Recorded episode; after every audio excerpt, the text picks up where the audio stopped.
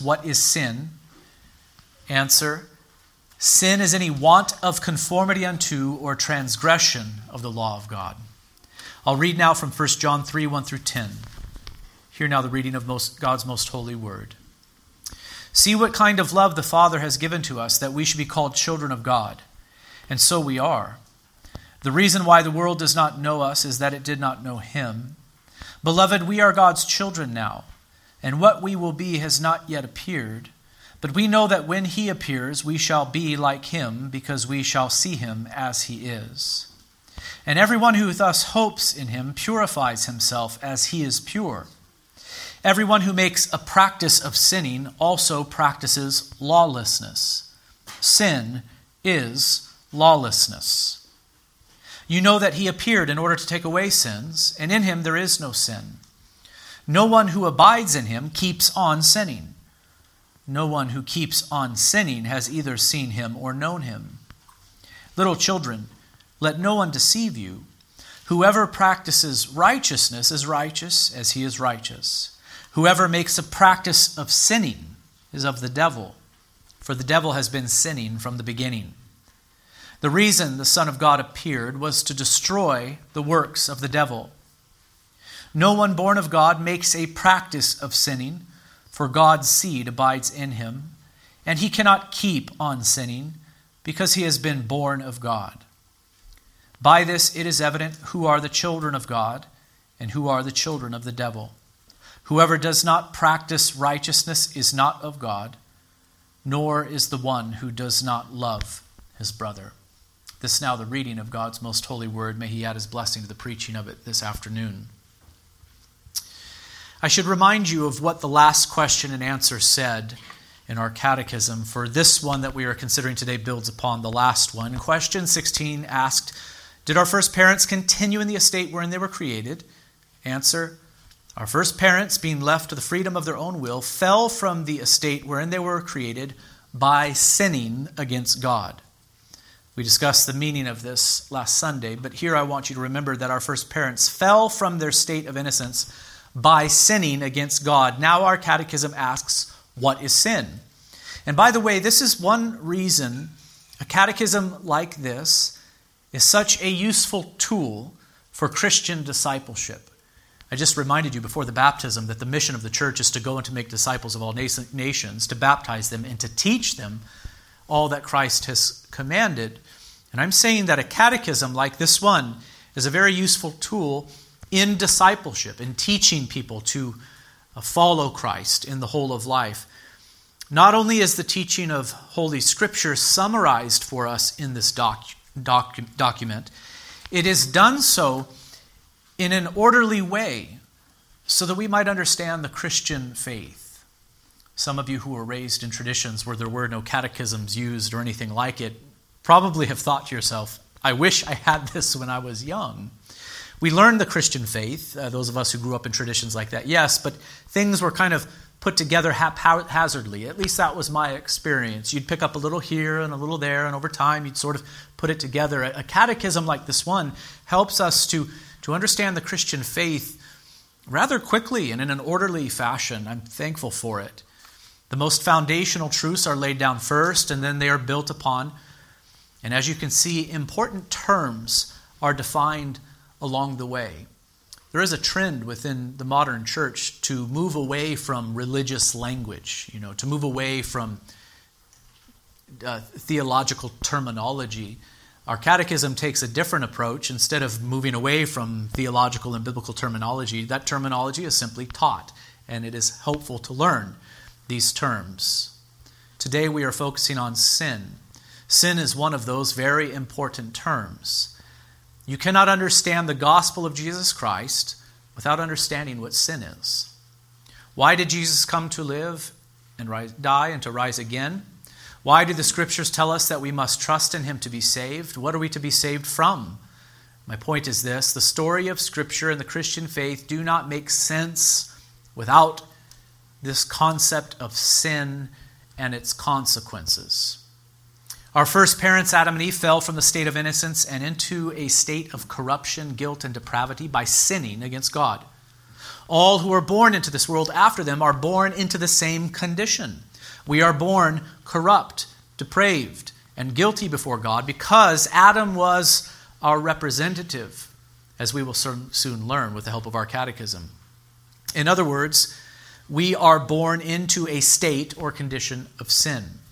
And all who are born into this world in this state of sin do they themselves sin. Uh, Christ was Adam's uh, was not from Adam's seed, remember. He was born into this world yet without sin, being virgin born. But with the exception of Christ, everyone else who is born into this world is born into a state of sin and does in fact sin themselves. And sin, as we will soon learn with the help of our catechism, has devastating and eternal consequences. I'll refrain from, from saying more about all of that because we're going to come to this in Catechism questions 18 through 22. Each of these questions and answers will help us to learn more about sin and its effects. But we must be, begin here with the most basic question what is sin? Again, the answer sin is any want of conformity unto or transgression of the law of God. The first thing that I want you to understand about sin is that to sin is to miss a mark, and God's law is the mark. To sin is to miss a mark, and God's law is the mark. Here I am using archery terms to describe what sin is. I wonder if you could picture an archer with a bow and arrow in their hands. In a tournament, what will the archer try to do except hit a mark? We might call the mark a bullseye. And when an archer misses that mark, when they err to the left or to the right, or up or down, we say that the archer has sinned. They have sinned, meaning they have missed the mark. That is what the term means. To sin is to miss the mark. But we're not tar- talking about archery here. We're talking about hitting the mark of God's moral standard for us. And what is God's standard? What is the bullseye? If you will. What is the mark that God has called us to hit? The answer that our catechism gives is the right one. The mark is God's law. The mark is God's law. If I were to speak in, in a more technical way, I would say that the mark is God's law, and that includes both the moral law, which was written on man's heart at creation, and any positive laws that God chooses to add to it. The command that God gave to Adam to not eat of the tree of the knowledge of good and evil is an example of a positive law. God added that law to the moral law which was written on his heart when God created him, when he entered into a covenant of works with him. So you see that Adam was obligated to keep God's moral law from the heart, and he was to do this by abstaining from the one tree, the tree of the knowledge of good and evil, and he was to eventually, having passed the test, to eat of another. So, what, again, I ask you, is the standard? What is the mark that we are to hit? The mark, or the bullseye, is God's law, both the moral law and any positive laws that God has added to it. That is the standard that we are to live up to. But that is not all our catechism says. It does not only say that sin is any want of conformity unto a violation of God's law, it says more.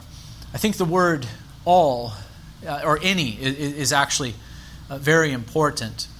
Um, some men and women might fool themselves by thinking that only the big sins are a problem. And yes, it is true that there are bigger sins and smaller sins. That is true. But both big and small sins are still to be considered sin. So sin is any want of conformity unto a violation of, of God's law. And then uh, these phrases uh, that I have just rattled off. Uh, first of all, the phrase want of conformity unto God's law. Uh, want means lack, so lack of conformity, you may say. These phrases help us to understand that God's law requires us to do certain things. Some laws, as you know, are stated positively. For example, honor your father and mother and keep the Sabbath day. These are laws that are stated in a positive way. These are laws telling us what it is that we are to do. Um, the negative side, that is to say, what ought not to be done, is implied by them. And some commandments are stated negatively. You shall not murder. You shall not steal. These are examples of these negative statements of law. Uh, when commandments are stated positively, the negative things that should not be done are implied, and the reverse is also true. When commandments are stated negatively, the positive side is implied. The point is this God's law requires us to do things, doesn't it? God's law, both the positive and negative statements, require us to do certain things. Here is what God wants us to do with our life. Um, God's law also tells us not to do certain things. Here is what we are to not do in thought, word, and deed. And our catechism helps us to see that sin is any lack of conformity to the law of God, meaning when we fail to do that which God has told us to do, we sin. And also, sin is any transgression of the law of God, meaning when God's law tells us not to do something and we do that thing, when we transgress what God has said, do not do, then we also sin. So, sin takes these two forms. Uh, we call these uh, two forms uh, sins of, of omission and sins of commission. I think these are very, very helpful concepts to think about. We do not only sin when we do that which God says, do not do it. That's the kind of sin that most people think about. Wouldn't you agree with me?